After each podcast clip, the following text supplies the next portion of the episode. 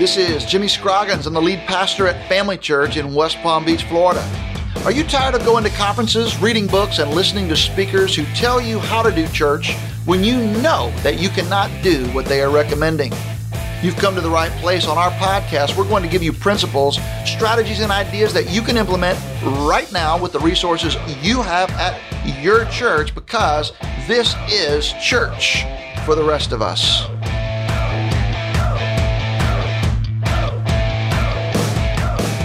Welcome back to the Church for the Rest of Us podcast. I'm here with my co host, Leslie Bennett, and today we're talking to one of my mentors and really my best friend, Dr. Kevin Ezell.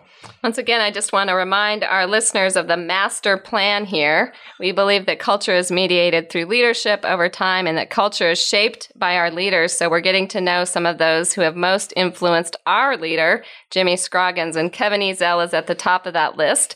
So we're so honored that he would join us today. You know, Jimmy, we just did a podcast with Dr. Jack Graham, and we talked about his friendship with O.S. Hawkins.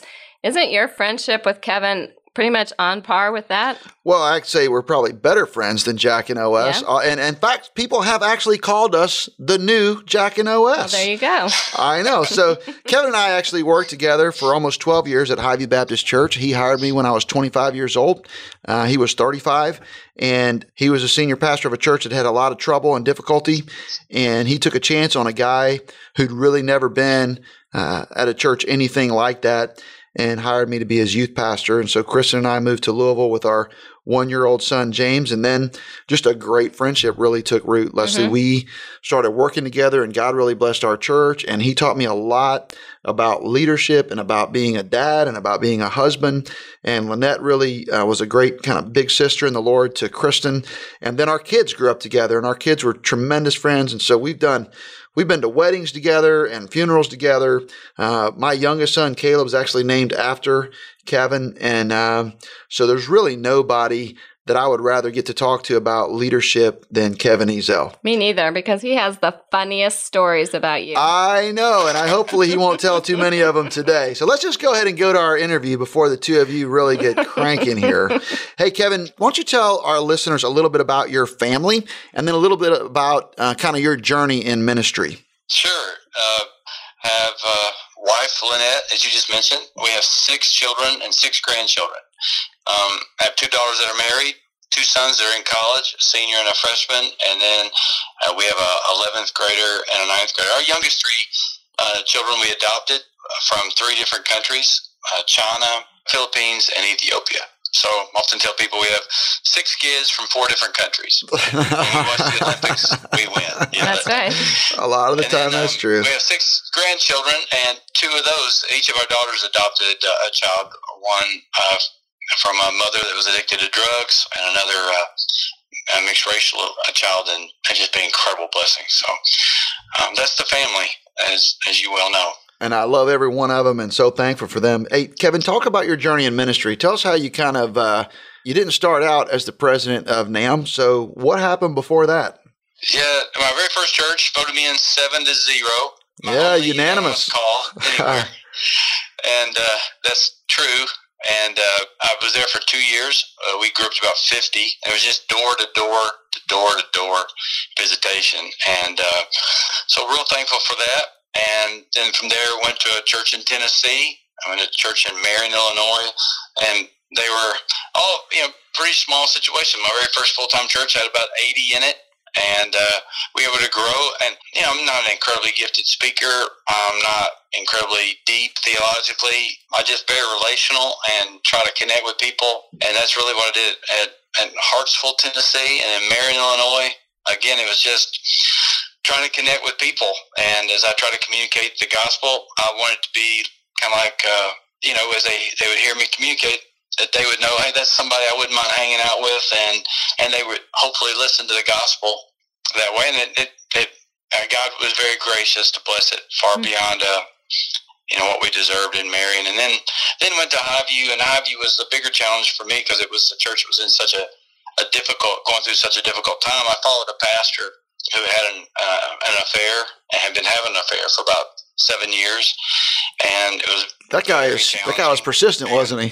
yeah, well, yeah. I mean, and, and, and, as you know, he was having an affair with a woman that, that the music minister was having an affair with at yeah. the same time. It's a little and weird. So it was, uh, you know, you go to a church like that, and people find out those things. They don't trust the position of mm. pastor very well, and that's why when you got there, you know, I told you, you, you do not trust anyone but me and uh, we're going to put our backs together and walk out of this thing hopefully alive.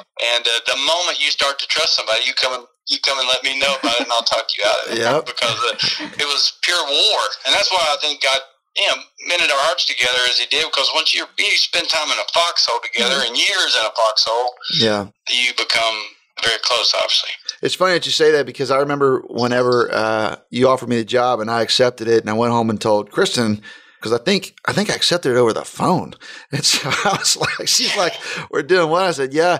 I said, don't worry, we're just going to move to Louisville. We're going to go to this church. I'm pretty sure this guy's going to get fired soon, so it won't last long. But let's go give it a try. I thought you asked me how long do you plan on being here, and I said, well, you know, that's probably not the best question to ask. Yeah, you did. I plan on being here long you think they'll keep me? I'm not sure. Well, you were there for a long time, and God really blessed that ministry, and you were able to lead our church to go multi site, and you really became one of the leading pastors in the country, at least in terms of uh, Southern Baptist life.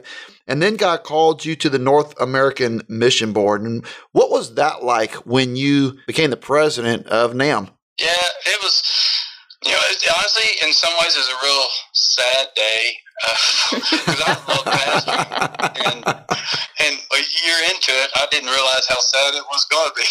yeah. But I just miss pastoring so much, and just to know you're flushing all of those relations, you know, and since all of those funerals and all those weddings and all those hospital visits and all the chips that you gain from just the relationships, you're just flushing all of that, and then moving to something where you distance yourself from people. As I just said, I'm very relational, and so the part where I, I get the most from is just the connecting uh, with people, and I'm in a position now where I do, but it's in more of a distant type relationship. And and I was going to an entity I didn't really believe in.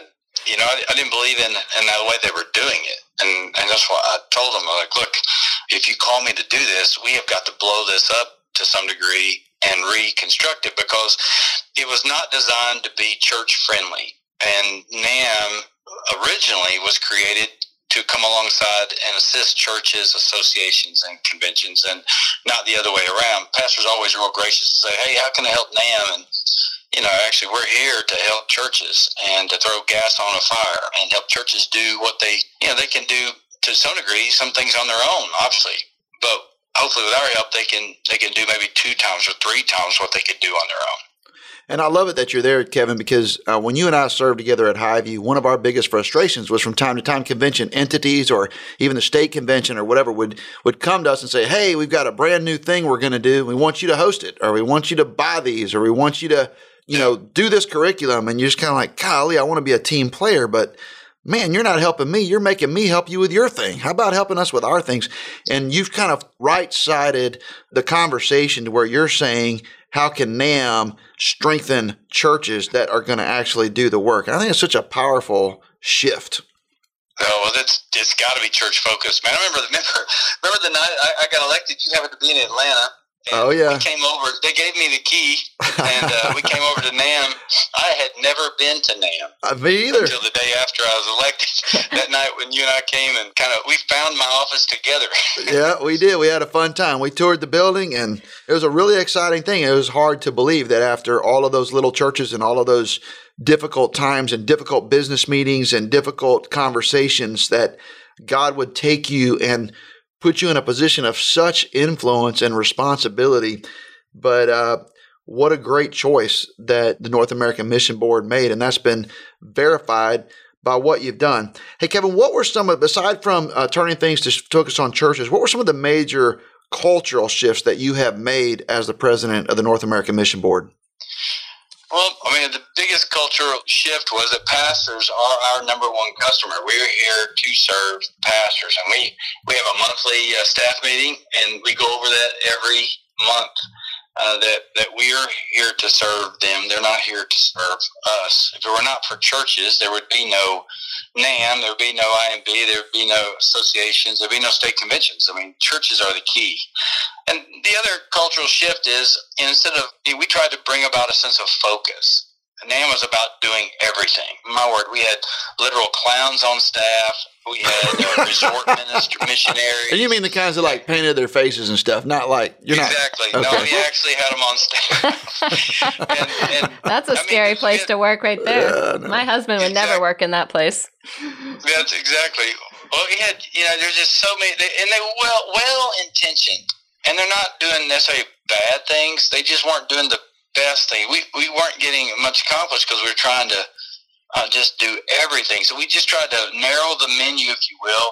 And everything we do at NAMB is about the gospel. It's all about the gospel. But we do that primarily in two ways: through Send Network, the church planting side, and and where we plant churches everywhere for everyone, and then the Send Relief side. We just try to help churches meet needs and change lives. In 2010, when I came to NAMB, the budget for church planting was around 13% of our budget was uh, for church planting. Today it's at 58, 59% of our budget goes to church planting.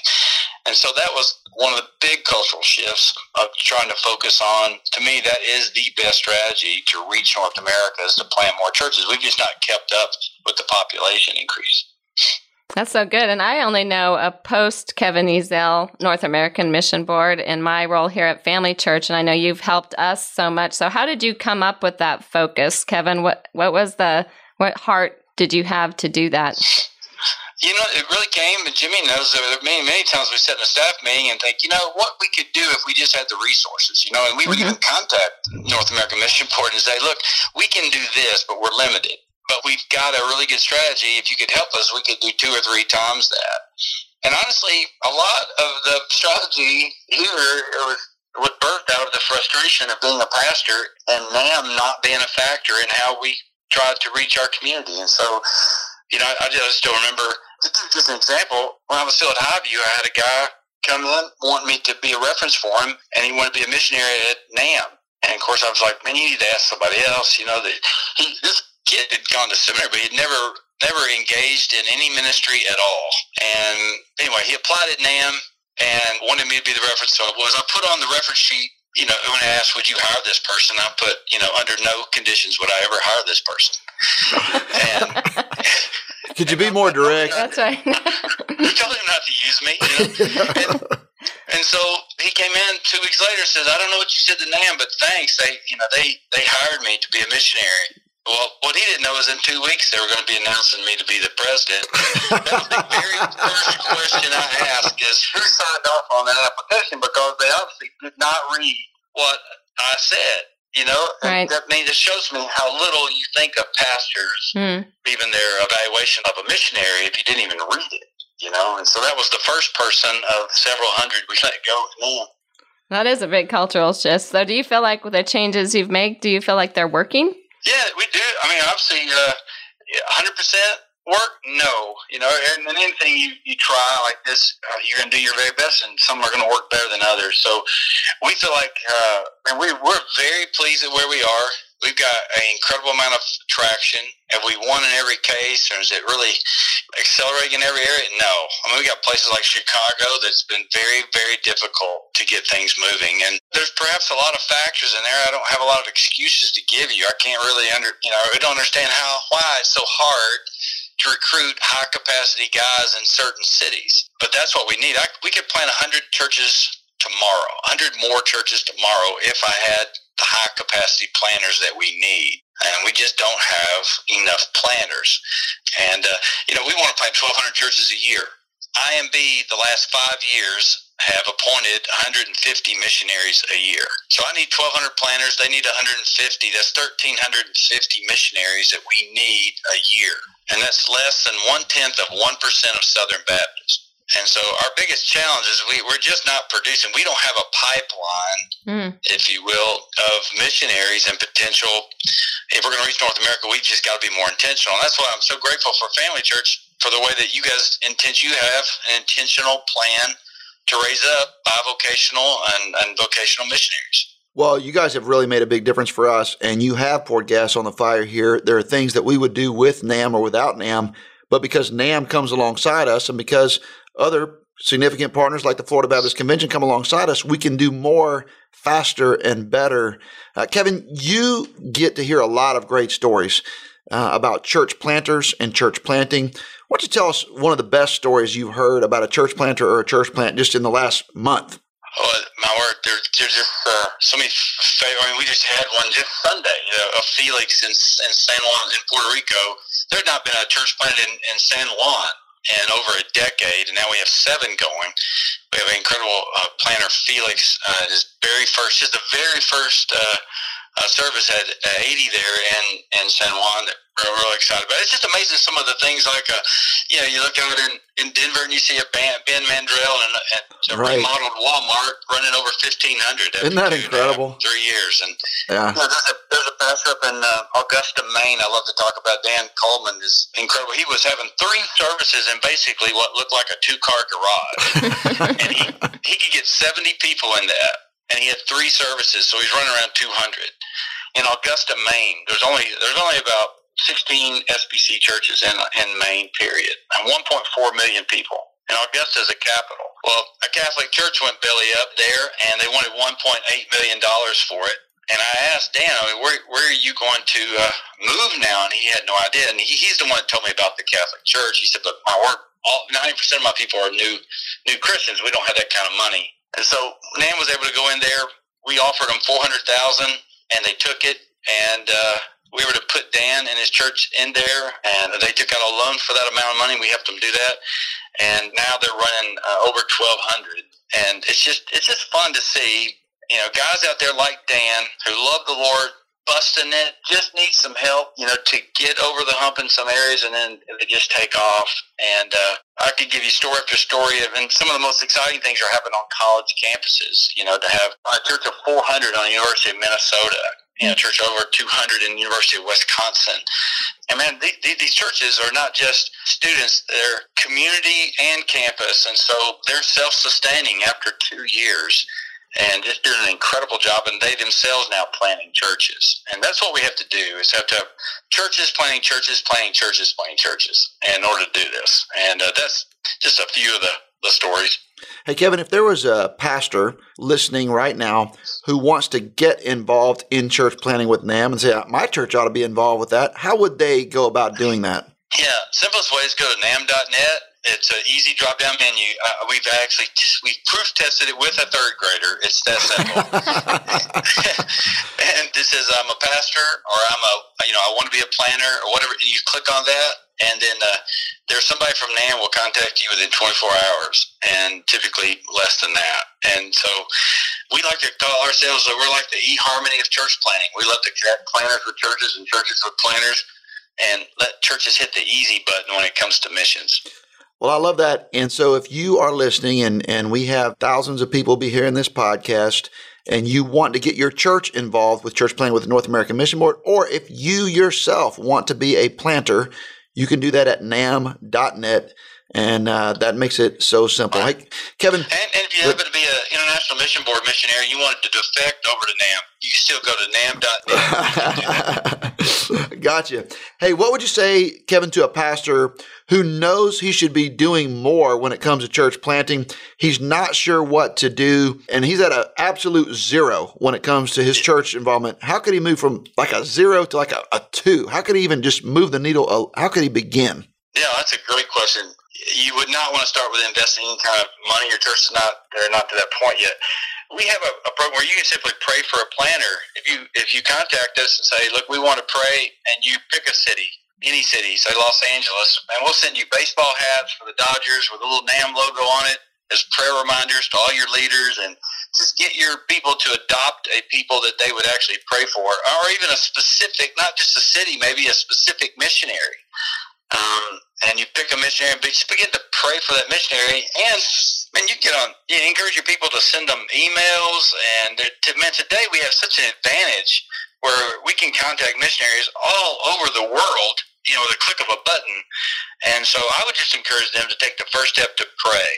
And, we, we say it's real simple. You pray, then you lead them to participate. That means where they may go and even just go and, and, and enjoy a, a worship service with a planter somewhere. And then ultimately they may get to where they want to provide for one. But pray, participate, and provide. You know, that's what my family and I do when we go on vacation. We usually try to locate a NAMB church plant in the area where we're staying so that we can go worship with them and then meet them, encourage them, maybe do something special for the pastor and his family. And so I love our family being able to be involved in that way. And Kevin, you know, the North American Mission Board has become such a powerful organization. And one thing I'd like to stress to our listeners is that even if you are not uh, networked right now with the Southern Baptist Convention, you could still participate in church planting through the North American Mission Board, either by giving or by praying or by going. And you can figure out how to do all of that at NAMB net. So, Kevin, thanks so much for joining us on the podcast today. It's always fun to talk with you. Your work means so much to me personally and to our people at Family Church. And we know that the North American Mission Board is in good hands under your leadership. And I'm grateful that you have put the focus squarely on helping churches plant churches. So, for all of our listeners, check it out, namb.net, and we'll see you next time on Church for the Rest of Us.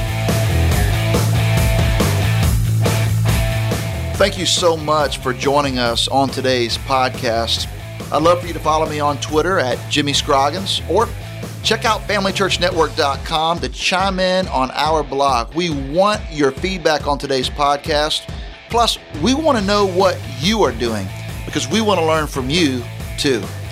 Hey, until next time, this is Jimmy Scroggins, and you've been listening to Church for the Rest of Us.